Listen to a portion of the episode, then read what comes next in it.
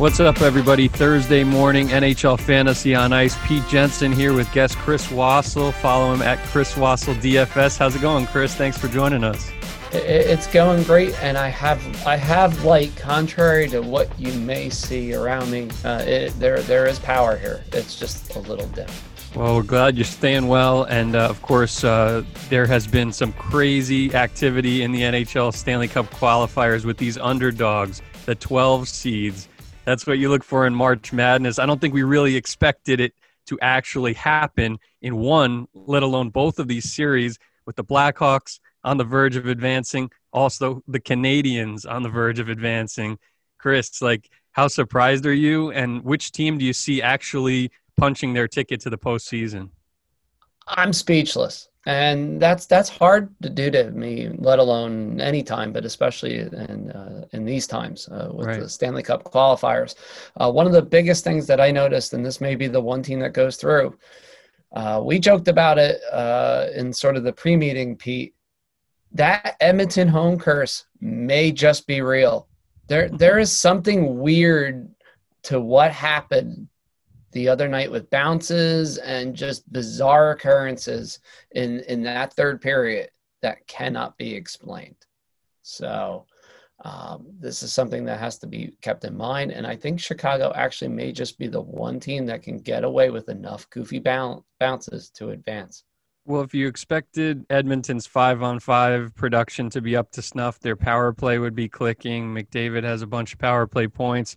McDavid, RNH, and Leon Draisaitl are second, third, and fourth in the league in playoff scoring behind Sebastian Aho, yet this team is trailing 2-1. And the easy answer as to why is that Chicago's offense has been even a step better. They have more 5-on-5 goals in the series so far than Edmonton. Hard to believe. And considering Chicago's expected 5-on-5 goals throughout the season, you might not have quite seen this coming. But then again, the way Patrick Kane plays compared to, say, the regular season in the playoffs, sometimes is an even different beast. And we may not understand that from a actual looking at the stats standpoint, but his... Just looking at video from game three, you notice the difference in his game when the actual flow of the game is more freeform. And, I mean, we know the big game one from Kubalik, but Toews has kept it going. He's got 4 goals in the series. He hit another post yesterday, scored 2 goals. I mean, it's like a resurrection of these championship caliber guys. And then at the same time, you see, we've talked about Dylan Strome. We've talked about Kubalik. You even see Kirby Dach on the third line having 4 assists in 3 games, right? It's crazy. All right, let's put it this way, folks.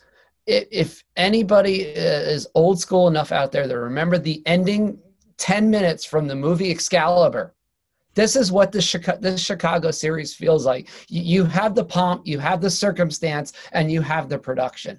And it's something that, though not quite unexpected, is just enough that Edmonton fans this morning are scratching their heads in utter disbelief as to say, what did we do to deserve this? Right, and they scored a goal late in the second period that felt like that momentum shift. Okay, it's going to be all right, Edmonton. All right. You're going to find a way in this game. It seems like every time Edmonton gets a lead, even if it's a 2-goal lead, Chicago ends up tying it. It happened in the previous game too. But then a late surge from Toews, the Blackhawks scoring 2 goals in the final 5 minutes or so. And then once again, the over hits, Chris, right? Like so many of these games around the league in the postseason qualifiers have been unders, but all 3 so far in the Chicago-Edmonton series have been overs. Do you expect those to be locks for the final 2 games of the series, or maybe even just the final one if Chicago wins? This is crazy, and this is bringing back memories of the old 2012 series between Pittsburgh and Philadelphia, where it seemed the over hit every time, and Vegas bookies started to up the number, and it got up to game 5, where the over-under was an unheard of 7.5 for a playoff game. I mean, for the 80s, okay, but not for 2012. And that is when the trap hit. And I told people, no, fade, don't bet. Don't bet it. Just don't even put your money on it. Well, what do you think is going to happen? I think the under is going to hit, but I'm not stupid enough to try and bet it. And at some point in this series, you don't know if it's going to be game 4 or game 5. The wheels are going to fall off and goals are actually not going to happen. Am I stupid enough to bet that right now? No, because the first 3 games, 2 things have hit. The first period over under, which was 1.5, it is now 2. Wow. I'm on some books for tonight, not touching it. And the other is the game 4 over and under is expected to go up before tonight's game. So I would not touch it for that reason. I think it'll push. I could see Edmonton maybe in game 4 with the extra motivation and the extra pressure. Like I could see them like hitting it themselves or something, just some crazy to get back in the series. There's something crazy that's going to happen. But from a bookie standpoint, it's the perfect time to jump. From a better standpoint, it's probably time to stand pat. But then game 5, if Edmonton does correct things and maybe score 4 or 5 goals themselves with a win, then maybe game 5 would be the one where it like comes back down to earth, super pressure on both sides. The defenses try to, batten down the hatches and then get the series win. That's kind of what happened with that Pittsburgh Philly series. The game 4 was expected to be that sort of urgency where, and then the over got hit practically by the second period anyway. So it could just happen one more time, and then game 5, boom. And again, I predicted that this series would go 5, and I knew that Chicago had the offense to hang with them in any given game. Of course, to think that Chicago could finish it in 4 is unthinkable, really. But the other one is Montreal-Pittsburgh. Pittsburgh blows a 3-1 lead in the game, loses on a game winner from Jeff Petry.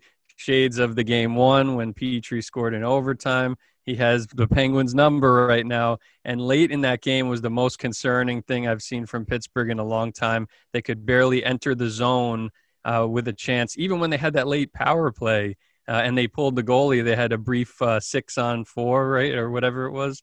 And it's ridiculous. They couldn't even get into the zone. Is this a big concern, Chris? It has to be troubling. I mean, look, Pittsburgh, the last 10 to 15 games before the pause, was having issues galore. The middle of their defense was porous. They couldn't get anything generated in the opposition zone. The opportunities weren't there. And the other night, it just seemed like it was shades of March all over again, where the Mike Sullivan system, for lack of a better word, stagnated.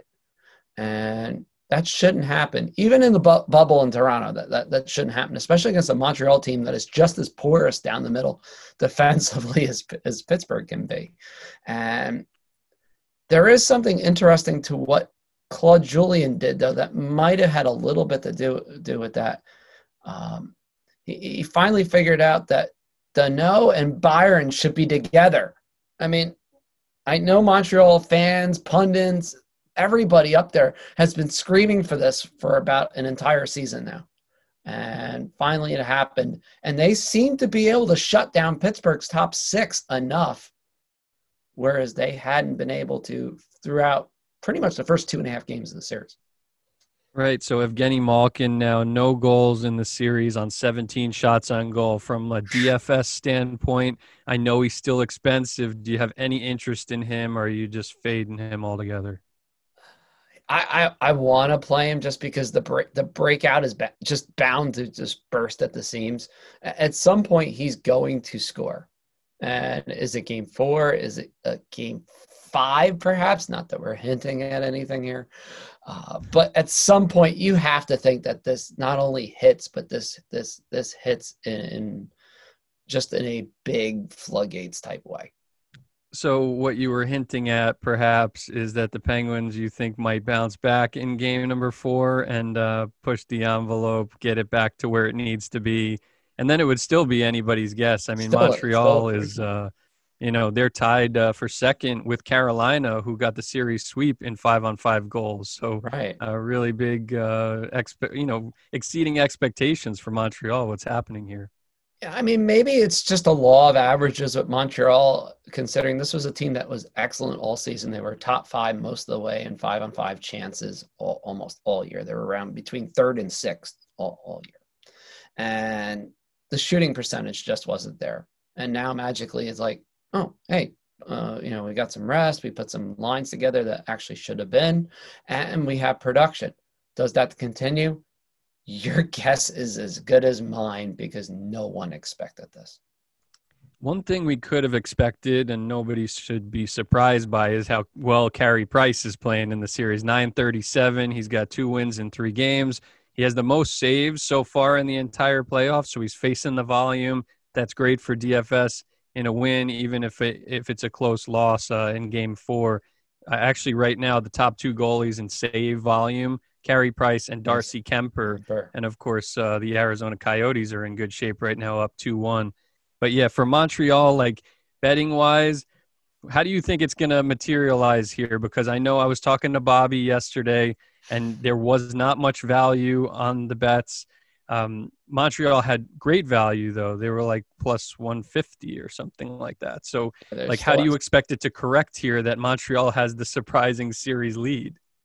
Yeah, it's going to correct slightly, but I don't think it's going to correct to the level people are expecting, because it's a 5-game series.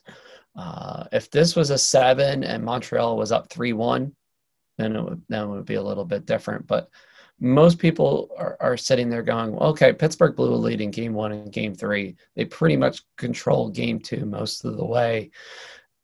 A lot of bookies seem to still think that Pittsburgh has the way in this series. It's just a question of executing and, for lack of a better term, not blowing it. Right. But the thing is, like, when you look at the 5-on-5 production from Montreal, and then you look at the fact, like, even that bad power play I was talking about yesterday for Pittsburgh late in the game, prior to that in the game, they were 2 for 2.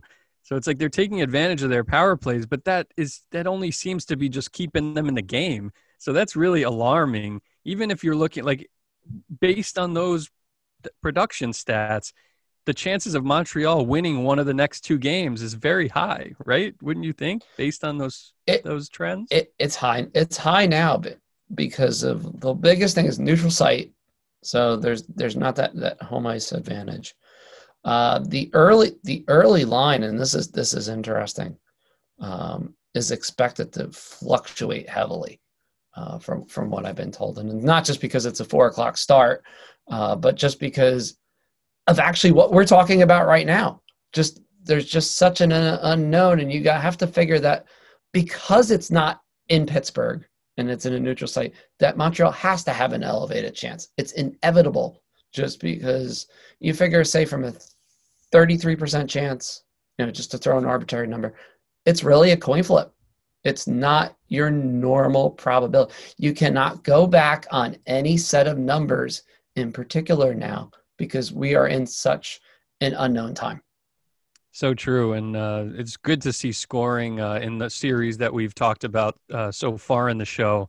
But for Toronto and Columbus, it's been the opposite. Neither team has a power play goal in the series.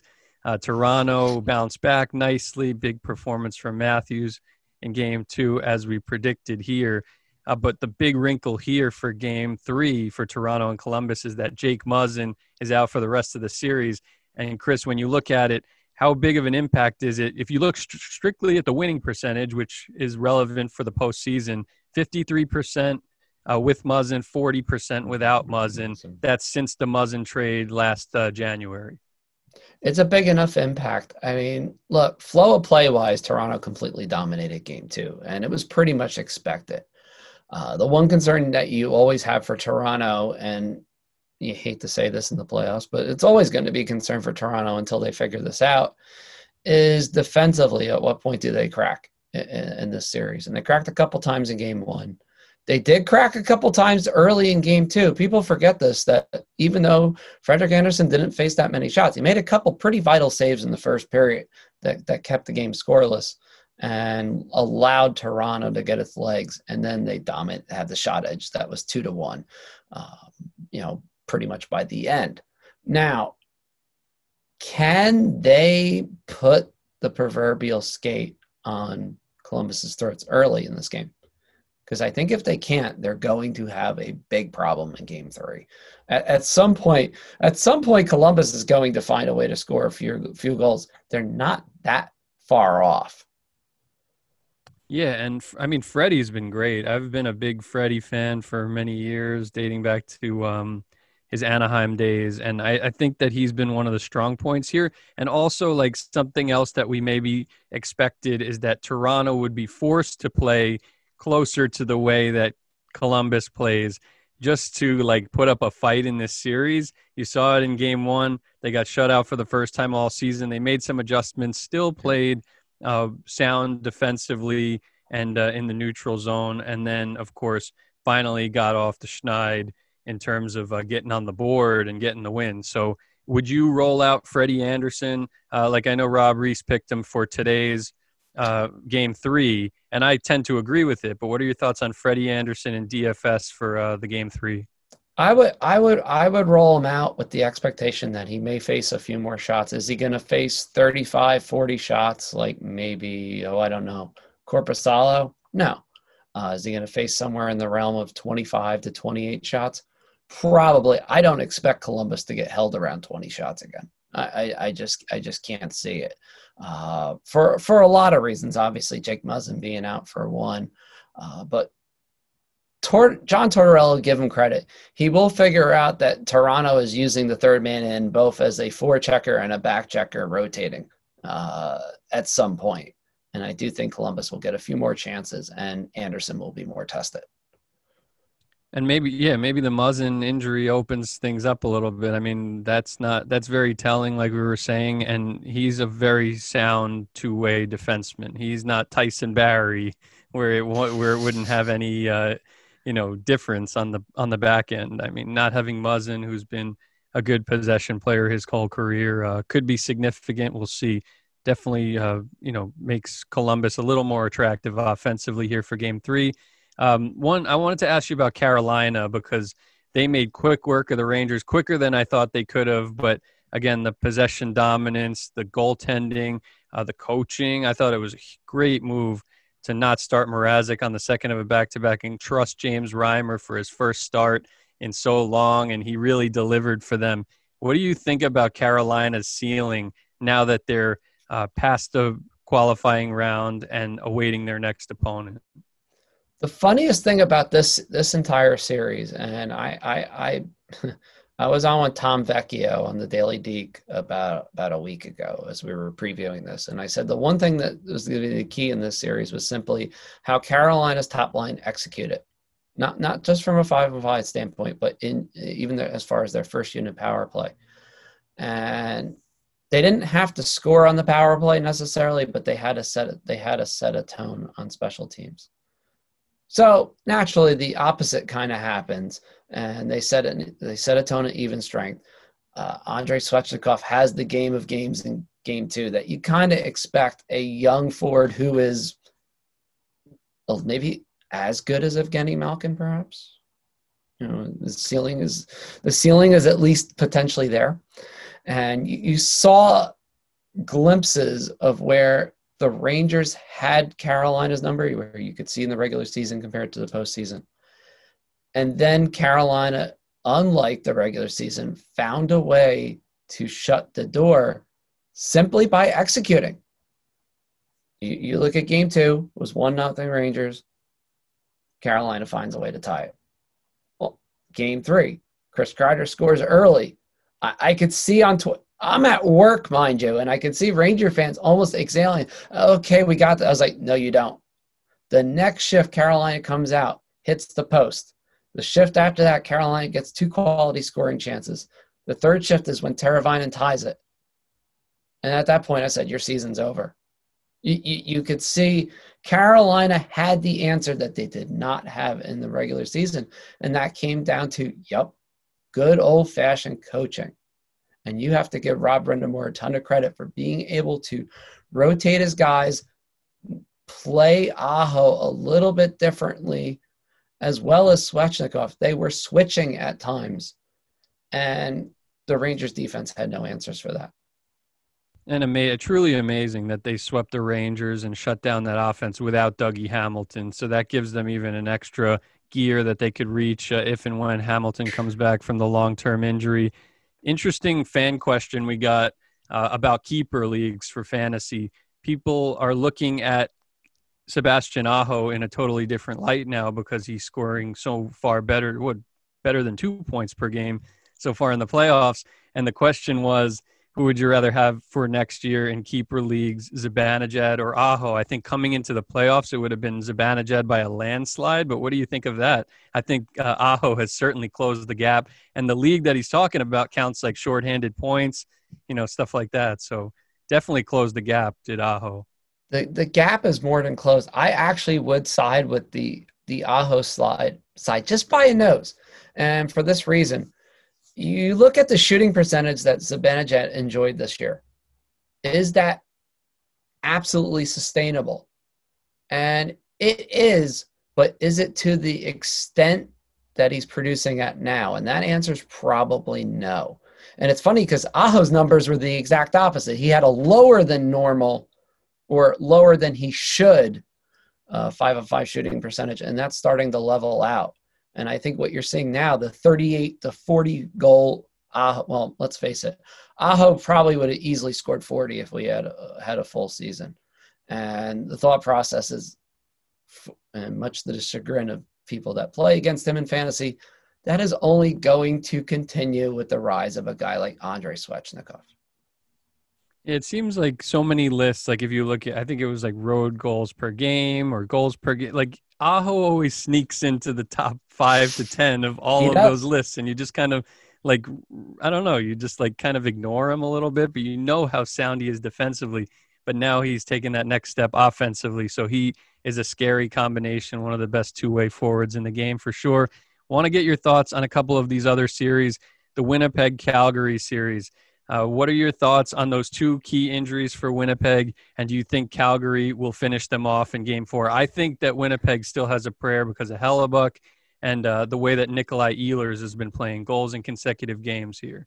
Yeah, it's funny with this Vancouver. Well, I joked with the Vancouver-Minnesota series even. That's kind of the same way. You just don't know how it's going to end.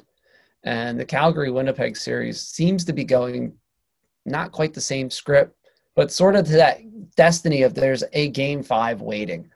Look, Connor Hellebuyck's been rather good in this series, despite I know everybody's going to say, oh, game three, Chris, game three. I know, but look, you look at the volume of injuries, you look at the high volume stress that Calgary was able to generate in game three. I don't think they can sustain that. And neither team seems to be able to sustain the level that they have from game to game. It seems that there's been fluctuations all over the place and they haven't met in the middle. So you haven't gotten that, maybe that game in the series that you're expecting where both teams are at their highest level. And game four seems to likely feature no exception to the rule, as you just get this feeling like, you know, Hellebuyck, Ehlers, even, you know, Pionk, who's been producing well this series quietly. I mean, there's DFS value abound all over the place because you have a higher than normal volume of games. But in this series in particular, because I can just fade Monahan and Gaudreau all day and go everywhere else and be just fine. Hellebuyck expects probably to face 30 shots again. He's faced 30-plus in every game of this series. I do think that his best game in the series is still to come. The first three, okay, he was good in games 1 and 2. Game 3, well, just throw the mulligan. But I think you're going to see a very good performance in him tonight. Yeah, they might need him to steal a game, and he's certainly capable of doing that. Islanders had a chance to close out the Panthers yesterday. Of course, Florida's capitalizing on some key power play opportunities, swung the momentum of the game. I mean, do you think the Islanders are definitely going to win this series? Or do you think like they let Florida creep back in and now it's anybody's guess again? Look, Florida's power play is dangerous. I mean, this is a team that at one point was right near 30% for most of the season. They were in the top 3 or 4 in the league amongst power plays, and they have been for almost 2 seasons now. The funny thing is Mike Hoffman scoring even straight goals in consecutive games, which nobody could have guessed. Look, somebody at Vegas joked at me. There was like a prop bet laying around somewhere that Mike Hoffman scoring an even strength goal in this series was plus 400. And I wish I could have found it sooner. I could only imagine consecutive games would have to be something like plus 1,500 or plus 2,000, something outrageous. So, of course, naturally, Hoffman has no power play goals in this series, but everybody else feels like it does. The Islanders did let Florida creep back in, and that was something that I thought, okay, well, you know, there was again, that moment of exhaling, if you were a Flyers fan, like, maybe we got this. And then it swung. Yeah, for sure. So for sure. There was a big confidence boost that I saw from Bobrovsky at the end of that game. Like, I know the Islanders scored to make it a 1-goal game, but he made the big save. That was like one of the first times in recent memory that he sealed up, locked down the game on one of those final attempts for the stoppage of play. And it was just like, it struck me as a confidence boost. Like, what if he now plays better than Varlamov for the rest of the season, for the rest of the series? And then, of course, Varlamov's going to be, you know, upset about that blunder that he had going outside the trapezoid. And like, does something like that stick in your head? How do you view the goaltending matchup right now based on what you've seen lately and the whole series? Yeah, the question now begs, did we finally see the Varlamov from the second half of Columbus's, you know, his last season in Columbus, where he basically buoyed that team in, and then, you know, obviously they swept Tampa. You know, what happens now? And that's the ultimate question from this series. And again, there is no definitive answer because, well, in these series, if anything has been noted, it's not the consistency. It's all the inconsistencies that have happened throughout these series, and particularly in the Florida-New York one. And Florida has a dog, you know, they have definitely a lot of fight left. And if New York is not careful, no matter how well you're coached, a team can definitely, special teams is a great equalizer. And Florida has it. New York has had their issues with it. And all it takes, again, is another one of those Varlamov or even a Grice blunder. And this series is completely different.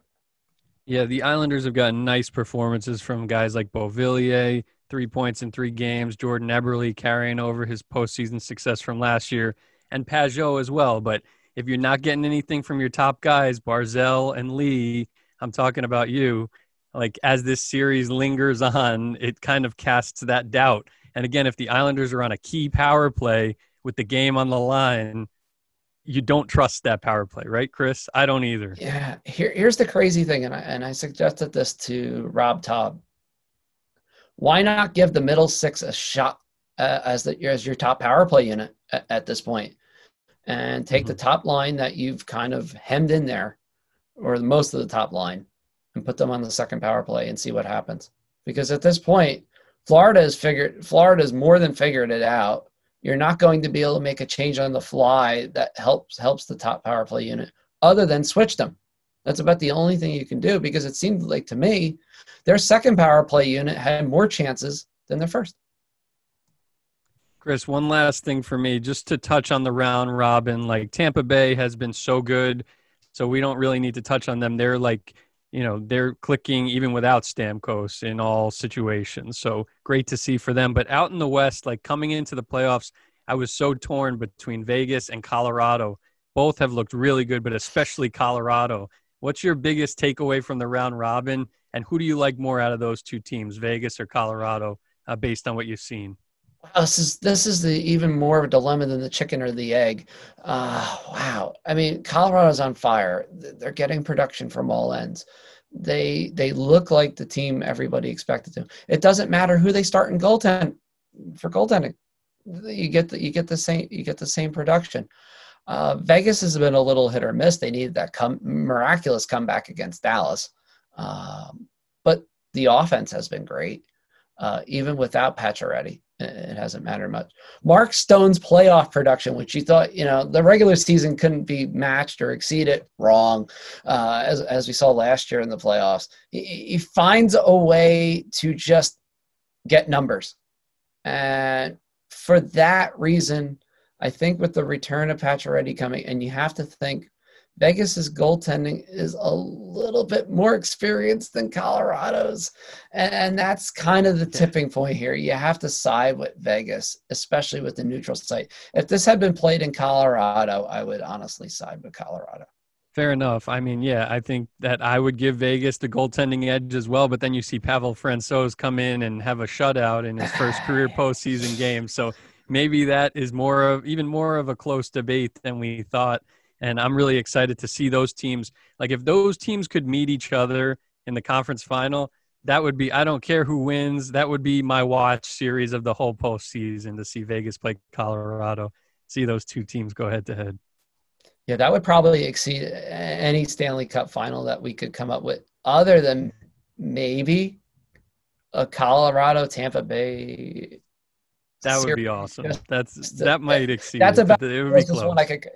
Yeah, that's the one I could think of that would come the closest. But wow, that would be some back-to-back to get a Western Conference final like that, and then a Stanley Cup final. Quite entertaining for late September, early October. You'd love to see it. So, Chris, thanks for joining us, man. Really good stuff as always. Follow him at Chris Wassel DFS.